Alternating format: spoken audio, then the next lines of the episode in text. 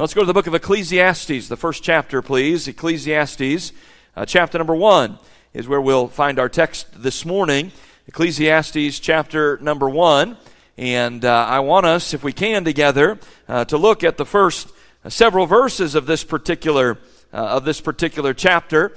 And I want to speak to you a message this morning that I've entitled Solomon's Sad Sermon on Life. Solomon's sad sermon on life. The Bible says in verse number one of Ecclesiastes chapter number one, the words of the preacher, the son of David, king in Jerusalem. Vanity of vanities, saith the preacher. Vanity of vanities. All is vanity. What profit hath a man of all his labor which he taketh under the sun? One generation passeth away and another generation cometh, but the earth abideth forever. You know, as a preacher who has been called by God and equipped by Him, I, I love preaching. I, I love to preach God's Word. I love to hear someone preach God's Word. And I love to interact with other preachers and uh, those who are doing the same thing that I'm doing. Some of you, maybe in this room, you're perhaps a teacher and uh, you love to teach and you love to hear teaching and uh, maybe you love meeting with others who are teaching so that you can learn from them and so that you can discuss uh, different things about uh, your craft. Others of you maybe are involved in the world of business and you enjoy what you do and, and you enjoy meeting with others that are working in a similar field as, as what you're doing. And, and, uh, and, and we understand that. We understand that, that, that, that nearness is, is likeness. And I just have to say that because I'm not just a preacher, but because I'm a happy preacher, I long to hear, uh, to hear and to be around other happy, rejoicing, and positive preachers.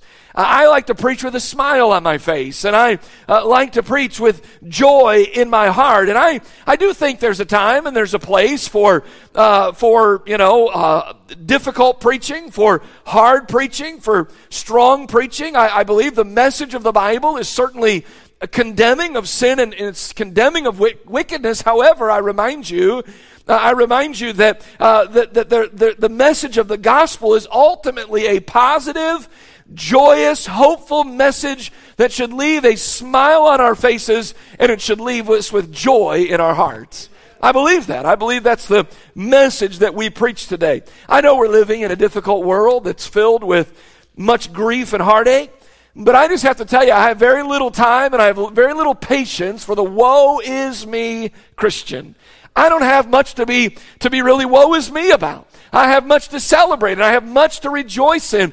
I, I, I, listen, I know where I'm going when I die. I, I know that I have everlasting life and I have the Holy Spirit of God living inside of me. Therefore, I am a rejoicing Christian here this morning. No matter what is going on around me. Think about this. No matter what's going around me, what's happening in my world or in my life, what is going on inside of me and who I have inside of me is greater than all of my circumstances. And it's greater than what this world is able to throw at me. Now, in, in God's Word, we discover, right here in this text, we discover a message that is a sad sermon. Uh, and it's based upon Solomon's life experiences. And I have to tell you that this sermon is so powerful because it is a personal sermon. Solomon is writing about what he has experienced. He's writing about what he has lived, and he is lamenting over lost opportunities and over poor choices and poor decisions. Solomon isn't telling us about someone else's experiences, but rather he is telling us about his own lived experience. Now, I have to just tell you that at its basest level, life is sad. I think we must all agree on that. Turn on the news, and most of the stories that you hear will be negative. Daily, we hear of death and crime and sickness and disease and suffering.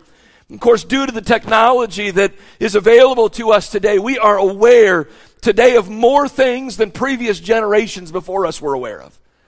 We're hearing about things as they happen. And in most instances, not only do we get a news report, here's what happened, but in most cases, we also get a, an accompanying video that reveals the tragedy that is unfolded in the various news stories. Every horrible event is now chronicled by someone holding a cell phone camera and eventually uploading uh, what they have captured into the digital world. And I just have to say that sadness surrounds us. And due to the curse of sin and due to the nature of mankind, sadness will only grow increasingly more frequent in the coming days. That's just the reality of the thing. The Bible says that in the last days, evil men and seducers shall wax worse. Things aren't going to get better. Things are going to get worse. We must acknowledge that. I have to say that most people come to the church house to be encouraged and to be uplifted for a few moments to avoid the sadness and the darkness that permeates our world. But I do feel led for us as a church to consider this morning Solomon's sad sermon on life that is recorded for us here in Ecclesiastes chapter number one. While I don't intend to adopt Solomon's preaching style that emphasizes the sad and discouraging, I do believe, I do believe we can learn some very positive and even hopeful messages from what is recorded for us in this particular text. I want you to consider with me three main thoughts from the first few verses of this particular chapter. Number one, I want you to consider with me the preacher who is delivering this sad sermon on life. The preacher, he introduces us to, he introduces himself to us in verse number one, where he says, The words of the preacher, the son of David, king in Jerusalem. It's interesting that he does not use his name. He doesn't use his name. Instead, he identifies himself in in a couple of different ways. Uh, number one, he identifies himself as a man who has a message. The preacher is a man with a message. Webster defines a preacher as one who discourses publicly on religious subjects. No man, no man would ever want to stand and publicly discourse on a religious subject unless, unless he had something to say. You understand that a great portion of what I do each week as I get alone with God and I say this, Lord, what do you want me to say next Sunday? Lord, what would you have us to deal with? Lord, what would you have us to emphasize? See, you don't, you don't come here to listen to what I have to say. You come here to listen to me talk about what God has to say. You des- desire a message from God's Word. For many years, Solomon had been the king in Israel. Prior to that, he had grown up the son of the king in Israel. It is safe to say that Solomon had lived a life of privilege, the envy of all who knew him and all who would later learn of his story. He had everything that his heart could possibly desire. He gave himself to accumulate more and more. But listen, as he grew older, he drifted further and further away from the Lord. And the Bible, by the way, the Bible tells us exactly where this breakdown in his relationship with God occurred. Listen what the Bible says in 1 Kings chapter 11, verses 3 and 4. Speaking of Solomon, and he had 700 wives. Let's just stop there for a moment. wow. No wonder he's so sad. Trying to keep that many women happy at one time. 700 wives. Crazy. The Bible says he had 700 wives, princesses. Princesses and 300 concubines. And notice the next phrase. And his wives turned away his heart. For it came to pass, when Solomon was old, that his wives turned away his heart after other gods.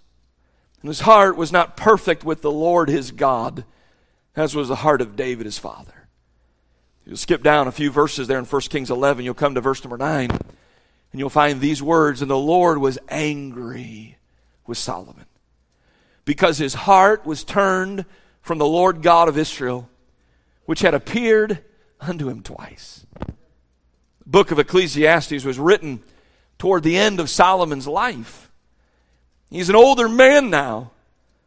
He had once served the Lord faithfully, and God had blessed him. In this text, the Bible tells us that God had appeared to him personally twice on two separate occasions that he had actually heard the very voice of God to know that he was real. God had spoken to him, God had revealed himself to Solomon on two separate occasions. And yet, and yet he allowed himself slowly to drift away from God in the pursuit of worldly pleasures and worldly affections. Solomon wanted, therefore, now as he sits down to write, and as he understands that every one of those pursuits eventually led to a dead end road, Solomon realized those things provided no happiness. They provided no lasting fulfillment. Solomon now desires that everyone hear this message on a sad sermon on life. Solomon's message will be here's what it is that life lived apart from God is empty, no matter how much you might possess. It's empty. We might mentally agree to that. I heard some amens here throughout the room this morning. We might mentally agree to that. Probably most of us would like to maybe give it a try to see if it's really true. You give me, you give me a million dollars. Let me spend, let me spend a year or so with a million dollars. I'll get back to you on whether it really is that empty or not. Sort of how human nature is, isn't it? We kind of like to give that a shot. I'd like to live in that neighborhood and I'd like to drive those kinds of cars and I'd like to shop in those kinds of places and, and, and visit those, uh, those tourist attractions. I'd like to have that kind of money in my bank account and, and, and give that a shot for a little while. Then I'll get back to you, let you know whether it's really all that empty. And I'm just here to tell you take Solomon's word for it that life lived apart from God is empty. It's empty. Notice he's not only a man with a message, and that is his message. But he's also a man with a great heritage. In other words, why should you listen to this preacher? Sometimes people make determinations based upon accomplishments, based upon things that one has done.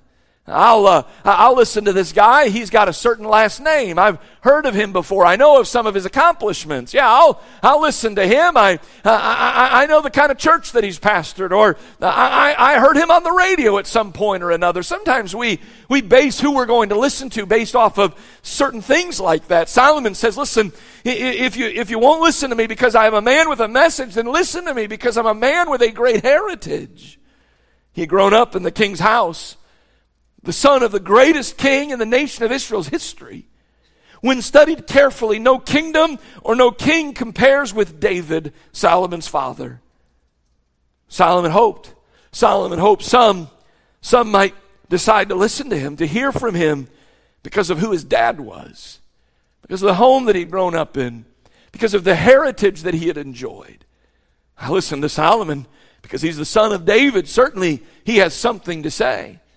But I want to remind you there's a greater reason as to why you should listen to Solomon.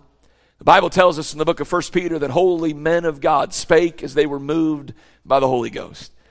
You ought not to listen to this message simply because, well, we've got a man with a message. Nor should you want to listen to this message simply because we have a man with a great heritage. He's the son of the great King David. You ought to desire to listen to this message because it is a message from the very Holy Spirit of God. And so we consider the preacher. But notice, secondly, let's look at the message. We discover really in verses 2 through 11. I find it interesting that Solomon does not have a clever, alliterated outline. He does not have fancy illustrations or a tear jerking conclusion. He simply reveals his sermon, listen, in one sentence. Some of you, some of you were hoping that I would get through my sermon in one sentence as well, weren't you? Be kind of nice. Get on with our day. They say repetition is the key to learning, and that certainly seems to be a tactic that is used here. In verse number two, he shouts for all who will hear these words. Here's the message. This is the sermon. It's in one sentence. And here it is Vanity of vanities, saith the preacher. That's the message. Vanity of vanities, all is vanity. The word vanity means emptiness. Another meaning for this word is unsatisfactory. In other words, this is a this is a sad sermon, but that doesn't mean it isn't true or that it's not worth hearing. Solomon proclaims that life lived apart from God is worthless, that it is empty, that it is unsatisfactory, no matter how much you have in the way of possessions or in the way of privilege. As we said a moment ago, Solomon had everything the world says you need in order to be happy, and yet he discovered these things do not make you happy. Happiness is not found in wealth, it's not found in position, It's not found in relationships.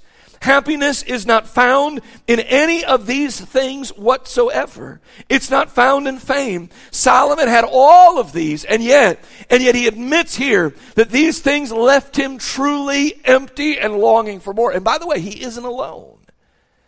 Alexander the Great conquered Persia, but he broke down and wept bitter tears because his troops were too exhausted to push on to India. In other words, Persia wasn't enough. It didn't make him happy. It didn't satisfy him. He wanted more. And yet he looked at his band of soldiers and he thought to himself, there's no way that they can go on any longer. And a man by the name of Hugo Grotius, the father of modern international law, said at the end of his life, I have accomplished nothing worthwhile in my life. John Quincy Adams, the sixth president of the United States, perhaps not as great of a president as Abraham Lincoln, but a decent leader wrote in his diary these words My life has been spent in vain and idle aspirations and in ceaseless rejected prayers that something would be the result of my existence beneficial to my species. Robert Louis Stevenson wrote words that continue to delight and enrich our lives as an author, and yet, what did he write for his epitaph? These words Here lies one who meant well, who tried a little and failed much. Cecil Rhodes opened up Africa and established an empire. But what were his dying words? Here's what he said So little done, so much to do. Someone once asked John D. Rockefeller, one of the wealthiest men that ever lived, man buried not far from here. They asked him, sir, said, Sir, how much money is enough? Talking to a man who had millions of dollars in his bank account, the equivalent of billions of dollars today. And do you know what his words were? He looked at the man who asked him, Sir, how much money is enough? And he responded with these words just a little bit more. Never satisfied. That's what Solomon discovered. That's the reality of life. Here's what, here's what Solomon, here, here's what Solomon tells us. He gives us the sermon, and then he gives a few additional thoughts. Number one, number one, he says this, we work hard, but we're never satisfied. We work hard, but we're never satisfied. Would you look in verse number three? He says, What profit hath a man of all his labor which he taketh under the sun? Look in verse number eight. All things are full of labor. Man cannot utter it. The eye is not satisfied with seeing, nor the ear filled with hearing. I think to myself that a man goes to work and he earns a paycheck to satisfy his bills for another week or two, but you know as well as I do, those bills never cease. they never quit coming. You pay this month's bill, and you think to yourself, well, that's good, but you know what's coming in August, don't you? And you know what's coming in September and October and November and December? Whatever he makes, whatever she makes, is never enough. According to verse 8, Solomon writes that the eye is never satisfied with simply seeing, and the ear is never satisfied with hearing. There's a part of man that always longs for more. If you haven't already discovered this, you soon will. That life is full of hard work and labor to provide for your needs, but there will always be more needs to be met. When we first got married, we had heard all of the stories of, you know, Bible college students getting married, struggling to, to make it, and we mentally sort of have prepared ourselves for that. And uh, we married, and I had one semester left of Bible college, and, and we sort of did okay. I mean, we, you know, we weren't wealthy by any stretch of the imagination, but, you know, some of the stories that I had heard weren't necessarily the reality in our lives. We were rolling along through life until my wife approached me and she said, Guess what? We're expecting a child. And then the bills really started rolling up. I've told you the day that I came home from work and my wife had said, you know, we need to get some new furniture for the baby. And I thought to myself, well, why does the baby need new furniture? You know, what's wrong with the furniture that we have? And that was the start. That was the start of a long journey of kids constantly holding their hands out saying, Dad, I need just a little bit more. I need some money for this and I need some money for that. You know as well as I do that we work hard to satisfy our needs, but the needs are never met. Solomon had all the wealth he could have desired, but he still wasn't satisfied. And then he says this not only do we work hard, but we're never satisfied. Then he, then he says this, and then he says, number two, we all die. This is life. This is, this is life. You, you're going to work hard all your life, and the bills are never going to go away. And the needs will always be there. And then at the end of things, guess what's going to happen? Then you're going to die. Well, this is encouraging, isn't it? This is Solomon's sad sermon on life. You need to hear it. This, this is, by the way, this is what this is what the whole world outside the walls of this church is pursuing. They're pursuing just a little bit more for happiness. They're never going to be happy and they're never going to be satisfied. And what comes at the end of all that work? Death. Verse number four. Brother Larry, let's just go to the pulpit mic. Something's wrong with our lavalier here. Look at verse number four. He says, One generation passeth away, and another generation cometh but the earth abideth forever. If the above isn't bad enough, that we all work hard and we're never satisfied, at the end of all of this work to provide money to live, but never really find satisfaction, what comes at the end? Death comes at the end. One generation is born. They work hard to provide for their needs so that they can enjoy some earthly pleasures before dying and leaving behind them another generation to do the same, and this repeats itself over and over and over again. Death is no respecter of persons. Solomon's wealth and access to doctors and medicine couldn't prevent him from dying. And this ultimate end, listen, this ultimate end struck him in a very real way. You understand, he's now an older man. He's closer to death than he's ever been. And he's looking over his life and he's thinking to himself, what was the point of it all? There was no satisfaction. And now I'm going to die, and my generation's going to die along with me, and we're going to leave another generation behind us who's going to follow after the same selfish pursuits that we followed after, and they're going to die. But the one thing that continues on is this earth, it abides forever. Think of the world. Think of this world without Christ. The vast majority of us in this room, probably not all of us, but the vast majority of in this room, we know the Lord. We know where we're going. We, we're wrestling with our, perhaps our own flesh to avoid living like Solomon lived, but at the end of the day, we know, we know where our eternal destiny is. But think about those who do not know Christ. They give themselves to labor in hopes they will make enough to enjoy some things in this life. Just a few short weeks ago, my wife and I and our family were in South Florida. I suppose because I'd never been there before, I had never realized the, the amount of wealth that dwells along that coast. And the mansions and the homes uh, sitting over, either looking over the ocean or perhaps along a canal there in, in, in, in, the, uh, in the southeast corner there of the state of Florida. I thought to myself, we drove through some of those homes, and I noticed that many of them were were, were sort of shuttered, they were closed up. And then it dawned on us these aren't homes that these people live in, these are their vacation homes. And I thought to myself, now that's enough to make you sick. You know, most of us, our vacation home is a Hampton Inn or a Holiday Inn Express or an Airbnb. Not this, not this crowd. No, no, this crowd, their vacation home are 35, 40, 45 million dollar mansions. And I have to tell you, I looked at them, I thought it must be nice. I wouldn't mind having one of those. But listen, I want you to know something. I wouldn't, I wouldn't trade where I'm going. I wouldn't trade the life that I'm living. I wouldn't trade the Holy Spirit of God inside of me and the peace and the contentment that comes as a result. I wouldn't trade it for every home on the southeast Florida coast. Listen, listen, I, I think to myself of the crowd that lives in, I'm not saying all of them don't know Christ, but perhaps many of them don't know Christ. And they've accumulated wealth and they've thought to themselves, this is it, this is life. But that's not life. Here's why, here's why we know that because, because they're not satisfied with that.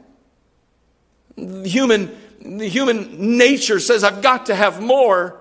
Well, that was good, but I've got to be looking for the next big home to purchase and I've got to be looking for the next experience. And maybe, maybe this vehicle will provide us with some lasting fulfillment and joy and happiness. But it's a never ending quest, it never ends. They hope that they'll make enough to enjoy some things in this life, but it's never enough. And then they die. Is there anything sadder than that? To work your whole life, never be satisfied, and then die? Well, there is, because Solomon's not finished. Here's the third thing he says He says, We work hard, but we're never satisfied. And then we all die. If that's not bad enough, according to verse number 11, and we're all forgotten. Would you look with me there in verse 11? There is no remembrance of former things, neither shall there be any remembrance of things that are to come with those that shall come after. Well, this is depressing, isn't it? we work hard, day after day.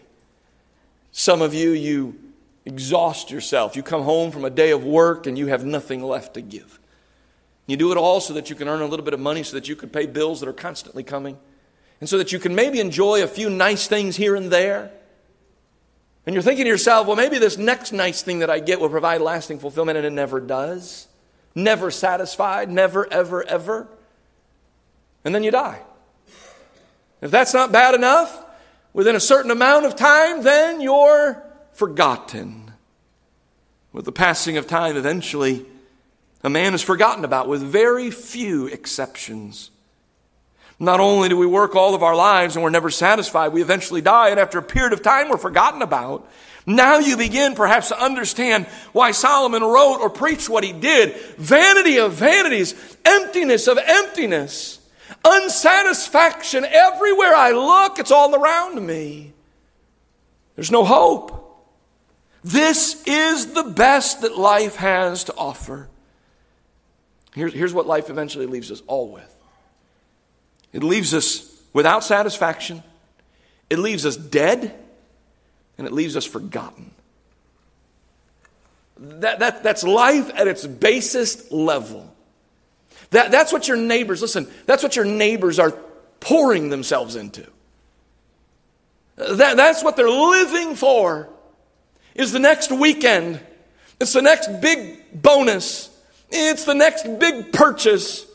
It's, it's this and it's that until we come to the end of life and we breathe our last breath and they put us into a box. They say a few nice words about us. They lower us six feet into the ground. And within six months, we're completely forgotten about.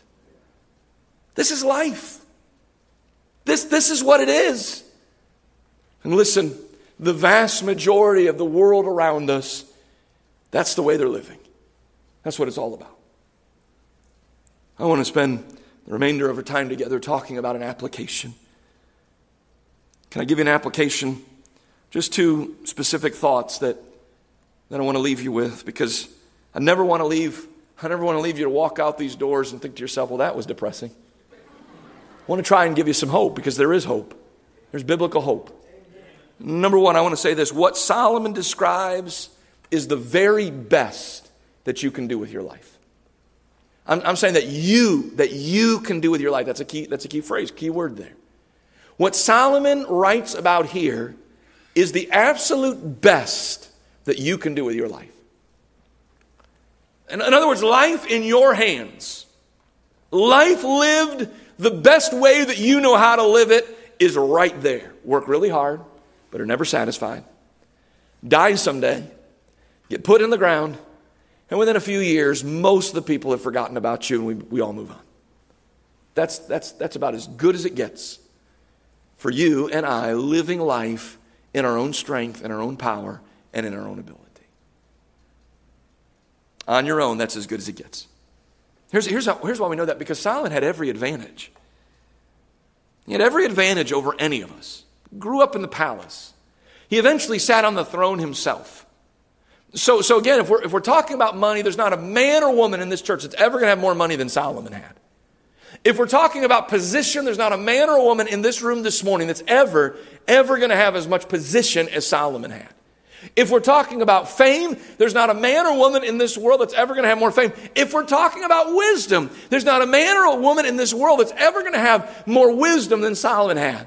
So he had every advantage over us. And this was his lived experience. See, I, I, know, I know how it is. Sometimes we sit and we say, well, that, that was him. I can figure it out a little bit better. I can, I can do a little bit better. And I'm here to tell you listen, what Solomon describes is the very best that you and I can do in this life. Now you begin Now you begin to understand, again, why Solomon wrote what he did. The vast majority of the world is going through life in their own strength and in their own power. And without fail, this is the end result for everyone who lives life in their own strength and in their own power and in their own ability. But I want you to con- consider with me the second thought, because what Solomon describes is the best you can do with your life. But, but, number two, what Christ offers is a beautiful alternative. What Christ offers each and every one of us is a beautiful alternative. On my own, I'm unsatisfied. I'm destined to die and to eventually be forgotten. But Christ offers such a beautiful alternate reality. Number one, I want you to consider with me, according to the scriptures, in Christ, there is satisfaction. Remember, we said that the wealth that you accumulate, the things that you work so hard for, they ultimately, they ultimately do not provide lasting satisfaction. Maybe a temporary lift, as it were. That new vehicle that maybe somebody's driving, you drove onto the parking lot today and it's still kind of cool, but give it six months and it, it'll still be okay, but what's not cool is going to be that payment that's attached to it. Maybe those little dents and dings that have been acquired over time.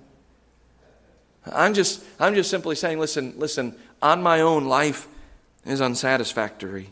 And I'm headed for death and eventually forgotten. But Christ says, here, I, I can satisfy. And listen, most, most will do life Solomon's way. They will live for temporary pleasure and enjoy some things for a season but they'll ultimately discover that there is no lasting satisfaction in these things.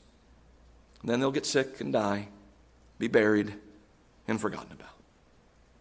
Christ had a conversation with a woman he met at a well one day.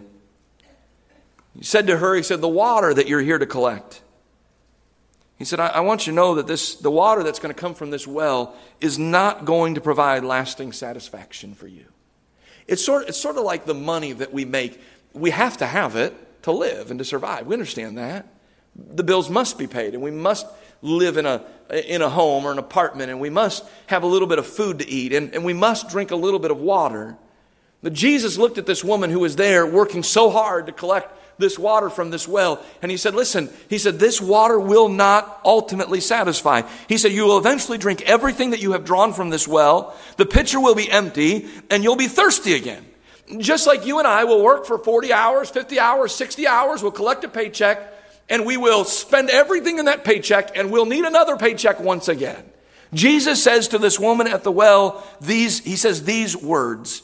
He says, and, and by the way, he says, you'll continue this pattern until you die. Jesus answered and said to her, John 4 13, Whosoever drinketh of this water shall thirst again. They shall. And I'm just here to tell you that, that those that are living life like Solomon describes, they will thirst again. They will be hungry again.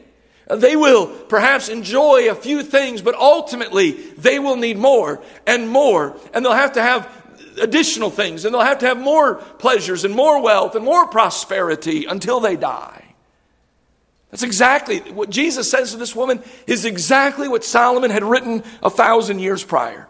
You will work hard to fill your pitcher before emptying it and then needing to fill it again, to work hard once again, to fill it up again, before emptying it once again. And you'll continue that cycle, that same pattern over and over again until you die, and then you are left to be forgotten about. So, in essence, when Jesus meets the woman at the well in John 4, he's telling her the exact same thing that Solomon writes here. He's saying, Vanity of vanities. Sure, you have to have the water to live but that water doesn't satisfy. That water just gets you through another day. It's empty. Christ promised, however, to give this woman water that when, when one drinks of it, they never thirst again. Listen to what he says in John 4 and verse number 14. But whosoever drinketh of the water that I shall give him shall never thirst. But the water that I shall give him shall be in him a well of water springing up into everlasting life. You know what he said? He said, Listen, instead of visiting the well every day, he said, If you'll come to me, I'll implant a well in you that will spring up for everlasting life. You'll never need to visit another well again. I provide lasting satisfaction. This isn't the only time he would use this type of analogy to describe or illustrate the lasting effect that he has on a soul who comes to him in simple faith. In John 6:35, Bible says, And Jesus said unto them, I am the bread of life. He that cometh to me shall never hunger, and he that believeth on me shall never thirst.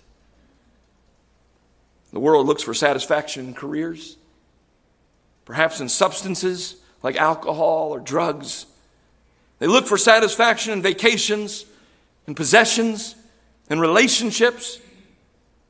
Listen, every one of these, every one of these requires more and more and more. The alcoholic is not satisfied until he has another drink. The drug addict is not satisfied until he has another hit of drugs.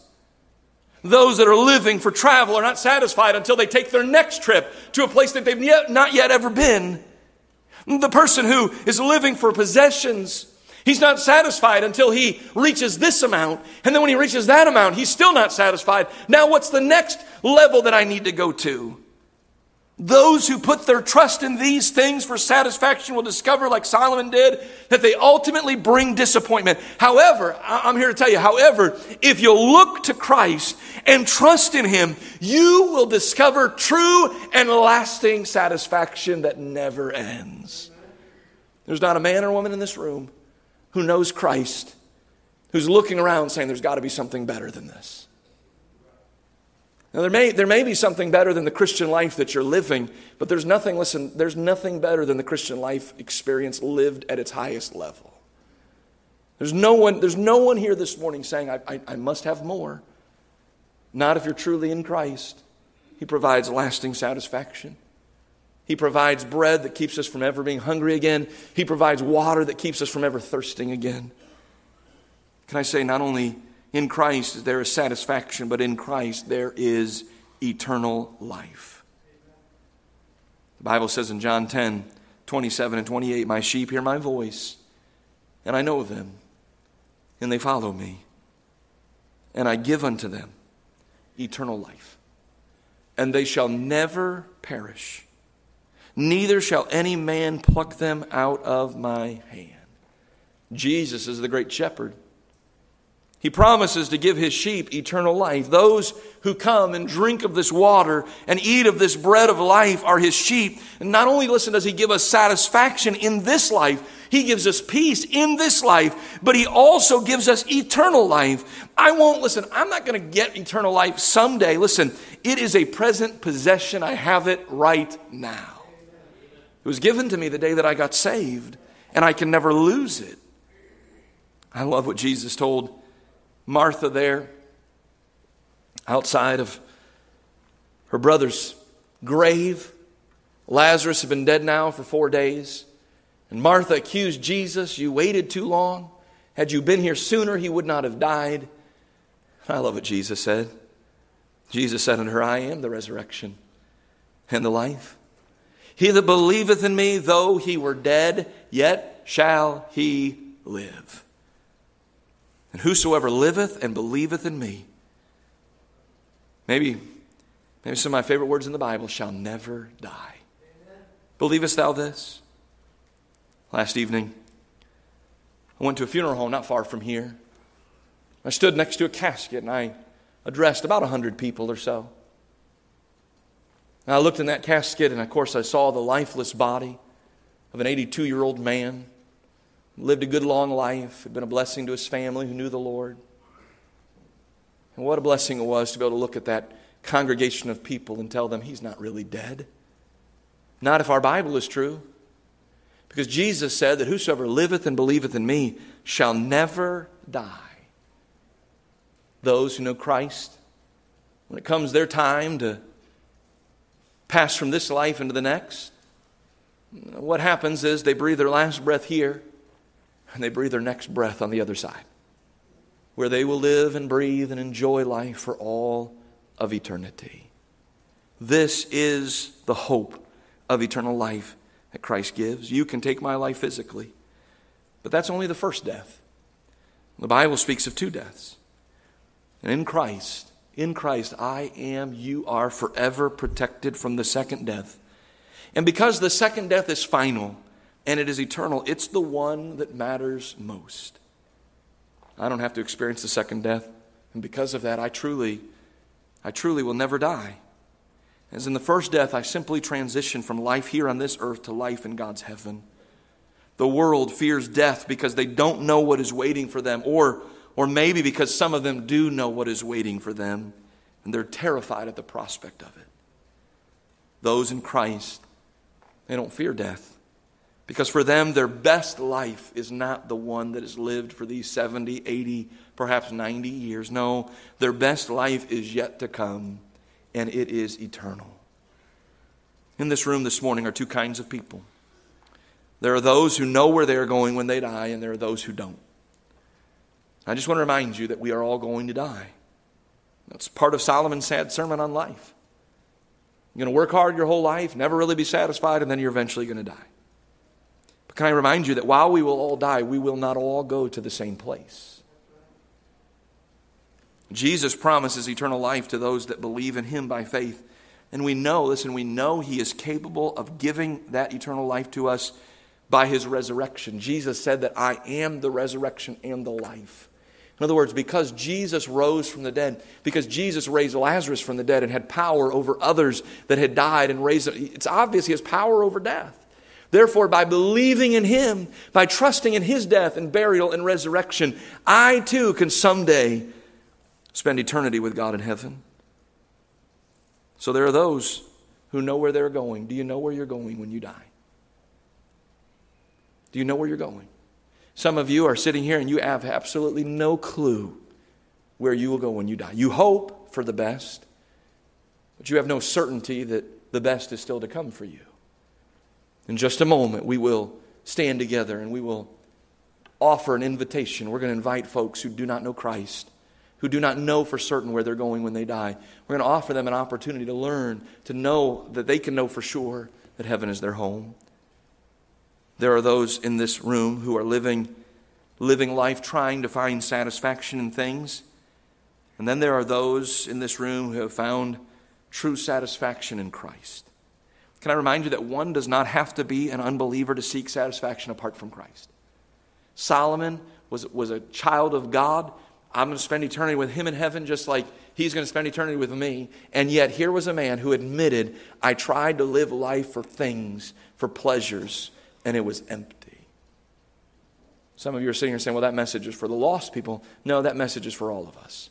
Because if we're not careful, every last one of us in this room can get to a point where we try to find happiness in things, in relationships, in career advancements, in more money, in possessions, in travel, in bigger homes, nicer cars, finer restaurants. And here's the conclusion. Here's the conclusion of it all. The only satisfaction is found in Christ Jesus. If you haven't already, you soon will discover that Solomon's assessment is true. Life lived apart from Christ is empty and completely void of satisfaction. Our heads